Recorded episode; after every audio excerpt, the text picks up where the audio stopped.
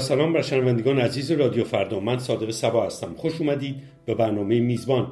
برنامه‌ای که در آن هر هفته یک چهره ایرانی پنج فرد مورد علاقه خود را به یک مهمانی شام دعوت می‌کند.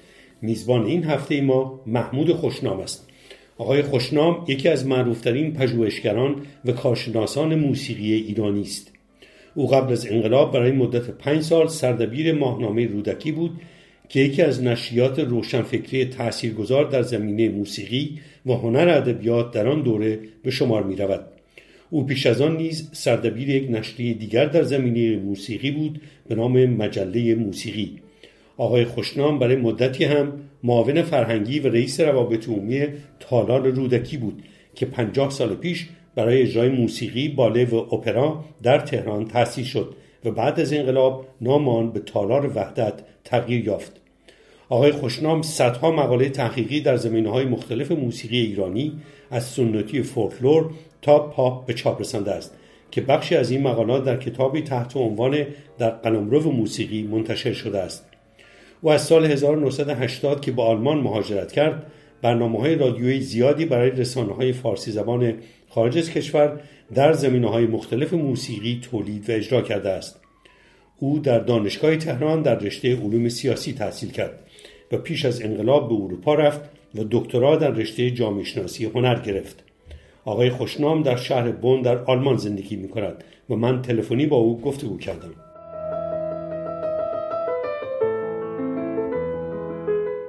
آقای محمود خوشنام خیلی خوش اومدید به برنامه میزبان. میشه در ابتدا به من بفرمایید که برای مهمانی شام می‌خواهید از کدوم پنج شخصیت دعوت کنید. من میل دارم از یک موسیقیدان بزرگ ایرانی یاد بکنم که آنجا گونه که باید دربارهش صحبت نشده. آقای علی نقی وزیری. مهمان دوم در همین زمینه موسیقی ایران بمانیم. روح الله خالقی. سومی رو از محدوده موسیقی خارج بشیم. من به شعر هم خیلی علاقمندم و فکر می‌کنم که جا دارد که از نادر نادرپور یاد کنیم. برای چهارمین نفر من فکر کرده بودم که در زمینه طراحی کمتر صحبت شده. طراح بزرگی ما داشتیم که چند سال پیش فوت کرد. مرتضا ممیز. آخرین مهمان. باز دوباره رجعت می‌کنیم به موسیقی و من حسین علیزاده را انتخاب می‌کنم. بسیار خوب. آقای خوشنام مهموناتون که معلوم شدن حتما بعدا برای مخاطبان ما توضیح می‌دید در مورد هر کدوم از این مهمانان که چرا می‌خواین در مهمانیتون حضور داشته باشند. ولی قبل از اون می‌خواستم اگه ممکنه به من بگید که برای اینا چه موسیقی می‌خوایم پخش کنید. شاید برای شما خیلی سخت باشه که خودتون متخصص موسیقی هستید بخواید یکی رو انتخاب کنید. ولی اون یکی کدوم خواهد بود؟ در میان انواع قطعات موسیقی جهانی اگه بخوایم جستجو بکنیم کاری خود دشوارتر میشه. این است که موکولش می‌کنیم باز به موسیقی ایران و در موسیقی ایران رجعت می‌کنم به عارف قزوینی در واقع نخستین انقلابی موسیقی ایران بود و در واقع موسیقی امروز ایران از نتیجه همت و کوشش او برای نوسازی های بسیار ارزنده بود. فکر می‌کنم که شعر معروف از خون جوانان وطن بهترین ترانه او باشه. با صدای شجریان رو شجریان رو انتخاب می‌کنیم. از خون جوان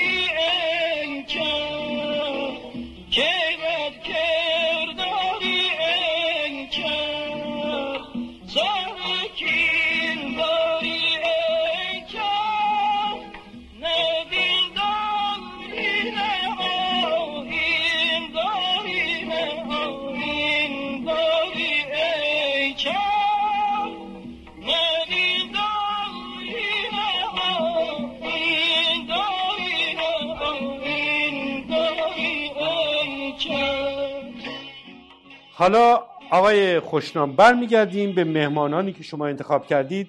مهمان اول گفتید علی نقی وزیری. استاد وزیری چه اهمیتی داره در موسیقی ایران که شما می‌خواهید در مهمانی شما باشند؟ علی وزیری اهمیتش در, در واقع این بود که اولین نوآوری است که در موسیقی ایران ظهور کرد.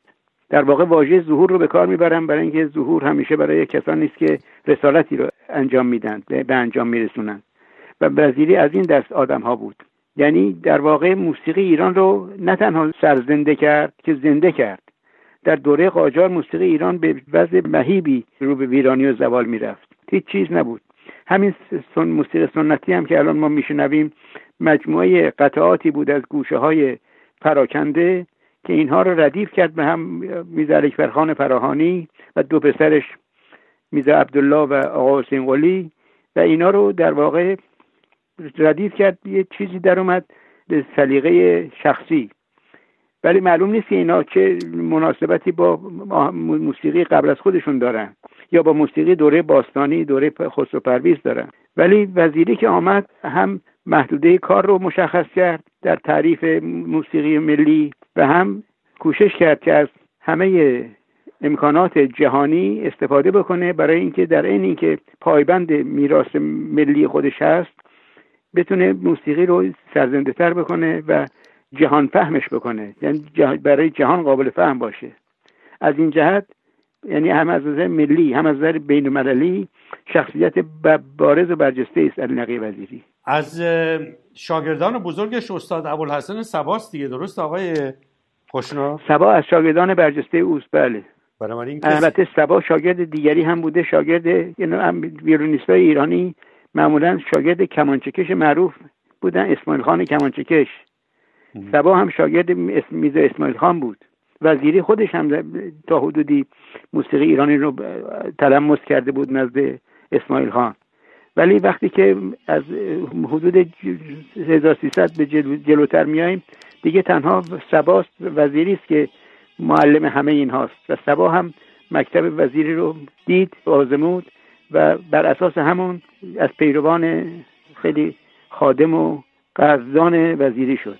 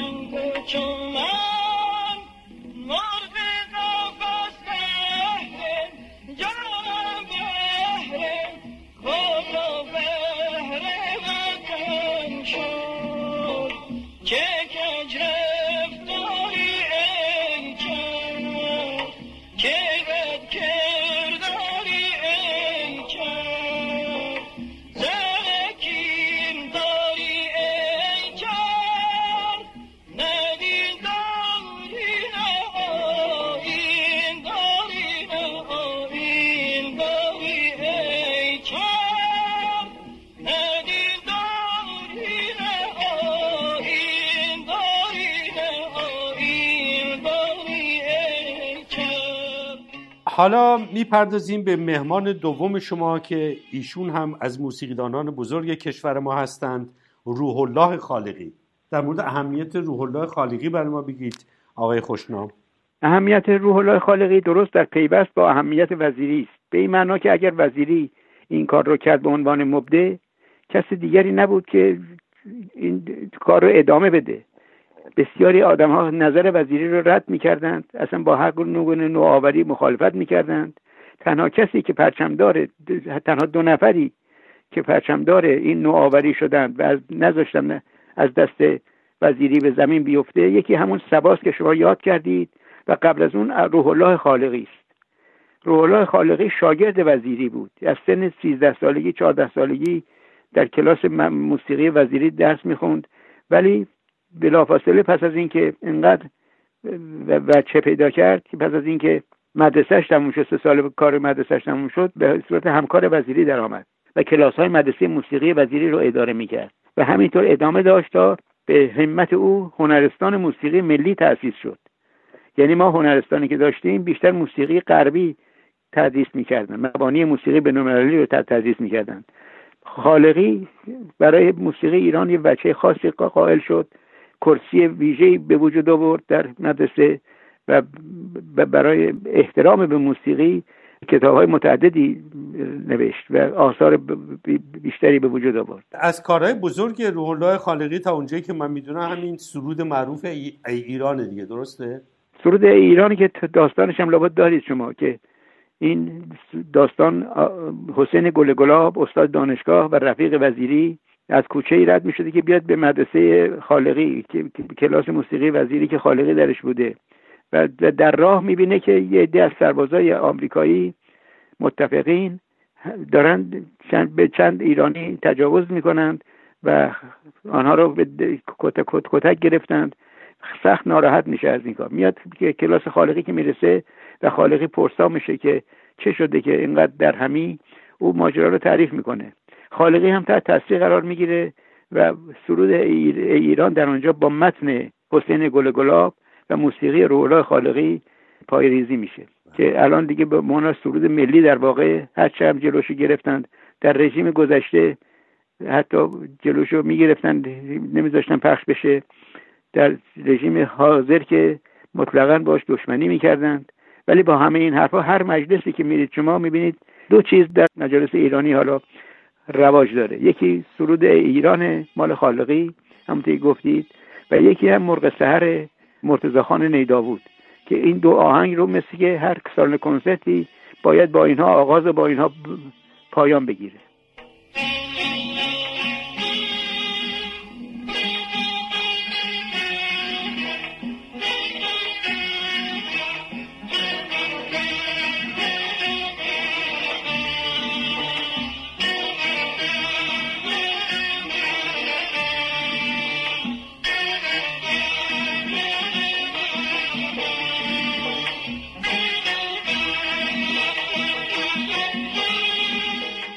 مهمان سوم شما نادر نادرپوره که برخلاف دو مهمان اول شاعر است. دو, دو مهمان اولتون موسیقیدان بودن.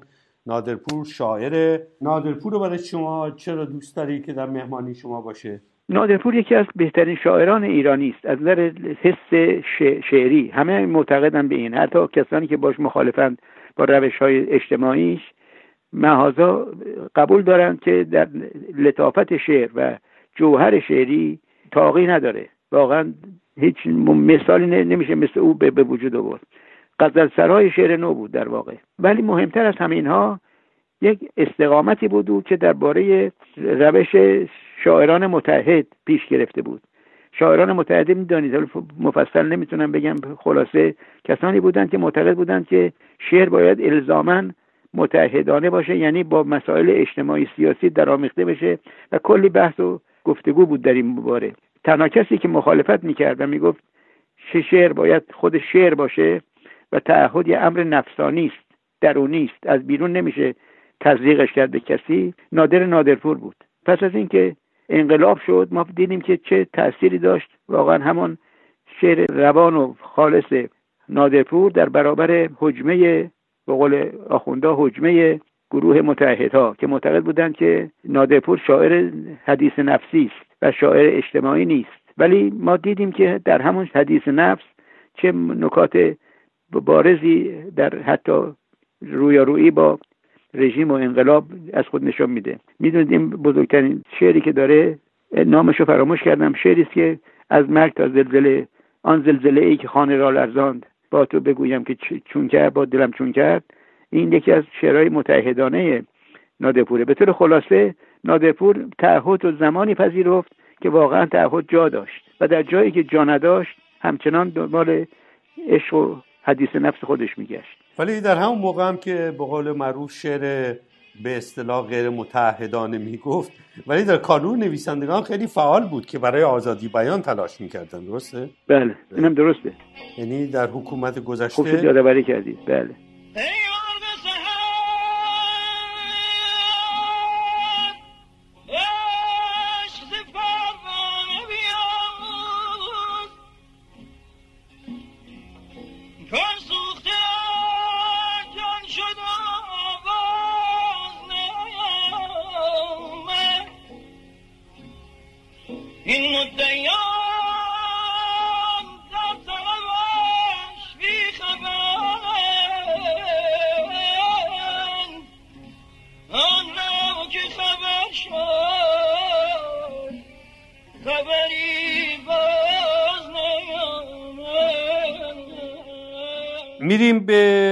مهمان چهارم شما که یکی مرتزا ممیزه که طراح هست از آقای ممیز برای ما بگید. آقای خوشنام. مرتزا ممیز رو من به از طریق کار و همکاری شناختم. یعنی موقعی که ما رودکی رو من ماهنامه رودکی رو چاپ می‌کردیم دنبال یک طراح میگشتیم طراح برجسته دیدیم همه صحبت از ممیز می‌کنن.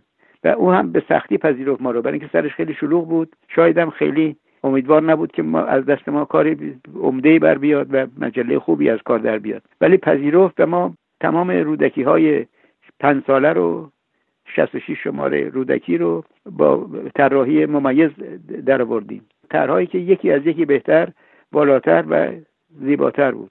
از اون گذشته ما ممیز تمام آفیش های جشنواره ها و فستیوال های موسیقی نقاشی و غیره رو هم کار می‌کرد. آفیش های زیبایی که ساخته جوایز متعددی هم از مراجع بینالمللی گرفته. چیزی که هست طراحی ممیز رو باید شناخت. در اون زمان روزنامه ها مجله ها در سالهای قبل از انقلاب سه تا طراح برجسته داشتن. یکی قباد شیوا بود یکی مرتضی ممیز بود و یکی هم الان در ذهنم نیست با مجله تماشا کار می‌کرد. و همین سه طراح تمام بار طراحی مطبوعات ایران رو به دوش میکشیدند. و در میانشون درخشش مرتضی ممیز از همه بیشتر بود. ولی علاوه بر کار در مطبوعات برای خیلی از این شرکت ها و کارخونه ها و اینامون نشان اونا رو فکر کنم آقای ممیز ساخته دیگه درسته؟ مثل مثلا بله نشان اونا رو اون ساخته بله. مثل سازمان آتش نشانی یا من فقط محدود موندم توی مطبوعات. بله بله. ولی شما درست می‌فهمید. کار دیگه هم می‌کرد فراوان. حتی یه مجله در آوردن آخر عمرش به نام نشان. مجله بسیار نفیسی است و همین طراحی های مدال ها و اینا رو به مسابقه میگذاشته بسیار خوب. مرگ نابهنگامی هم داشت البته واقعا بلکه سنی نداشت و ولی خب بیماری مجال نداد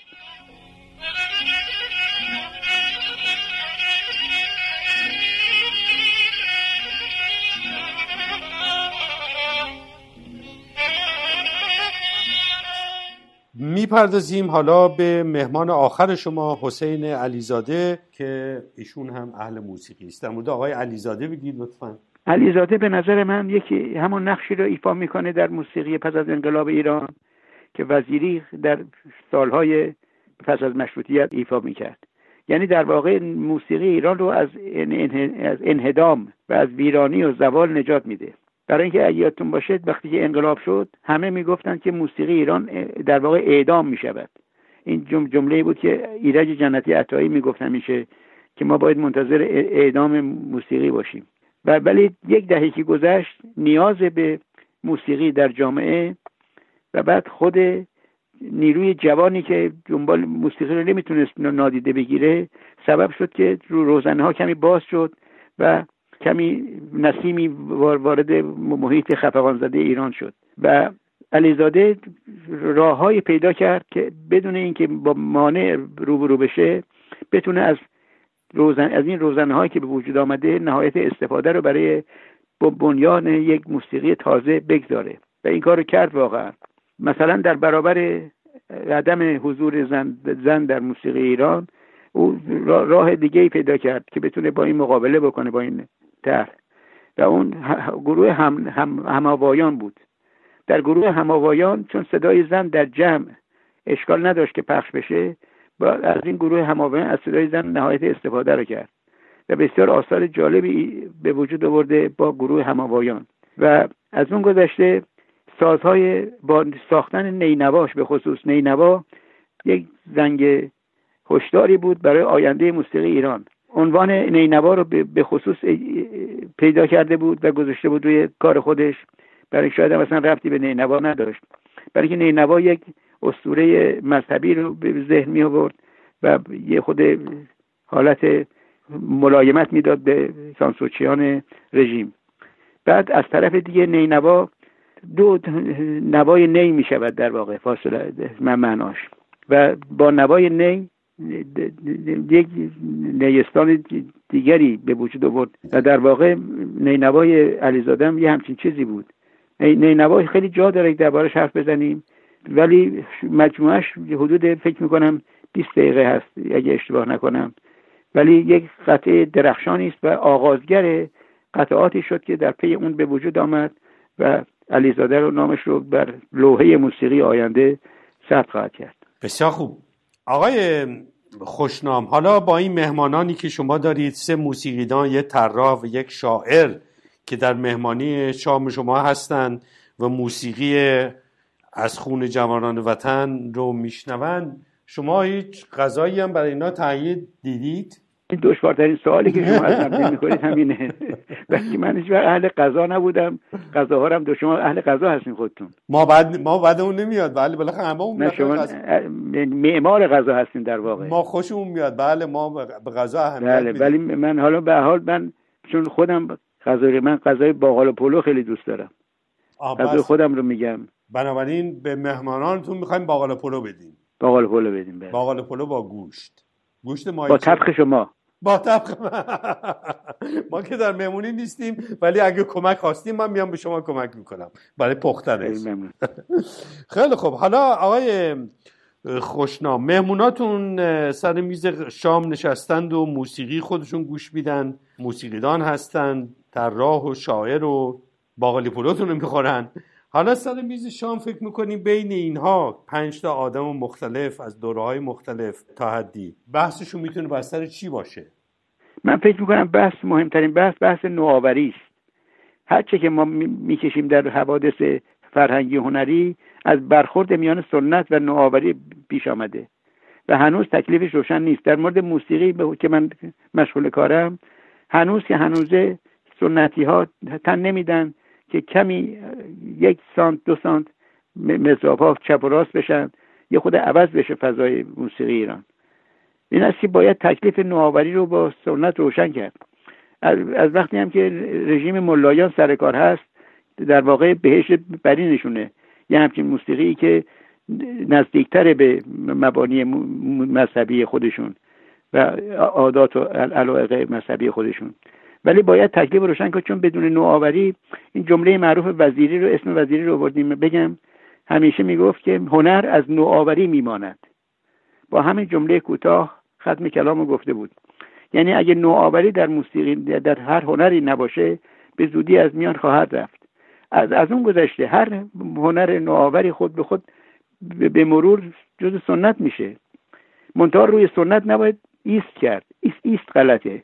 موسیقی ایستا چیز بدیه. ولی موسیقی که تاریخ رو نشون میده خب تو تاریخ خودش اومده تا به ما رسیده. باید شناختش. ولی روش نباید توقف کرد. این توقفه که کارو خراب می‌کنه. موسیقی ایران هم اگه توقف نکنه خودش جادویی داره در دلش دستمایه‌ای داره جانمایه‌ای داره که سبب پیشرفتش خواهد شد و راهش رو برای آینده باز خواهد کرد. در هنرهای دیگه هم فکر می‌کنم همینطوری باشه. به این ترتیب مهمترین سوژه برای صحبت فکر می‌کنم نوآوری باشه که هیچگاه کهنه نمیشه. بسیار خوب. آقای خوشنام حتما مهمانی خیلی خوبی خواهیم داشت با این مهمانانتون. امیدوارم به شما خوش بگذره. ولی وقت ما داره تموم میشه. آقای محمود خوشنام خیلی ممنونم که در برنامه میزبان شرکت کردید. خیلی ممنونم از شما که منو انتخاب کردید آقای سبا.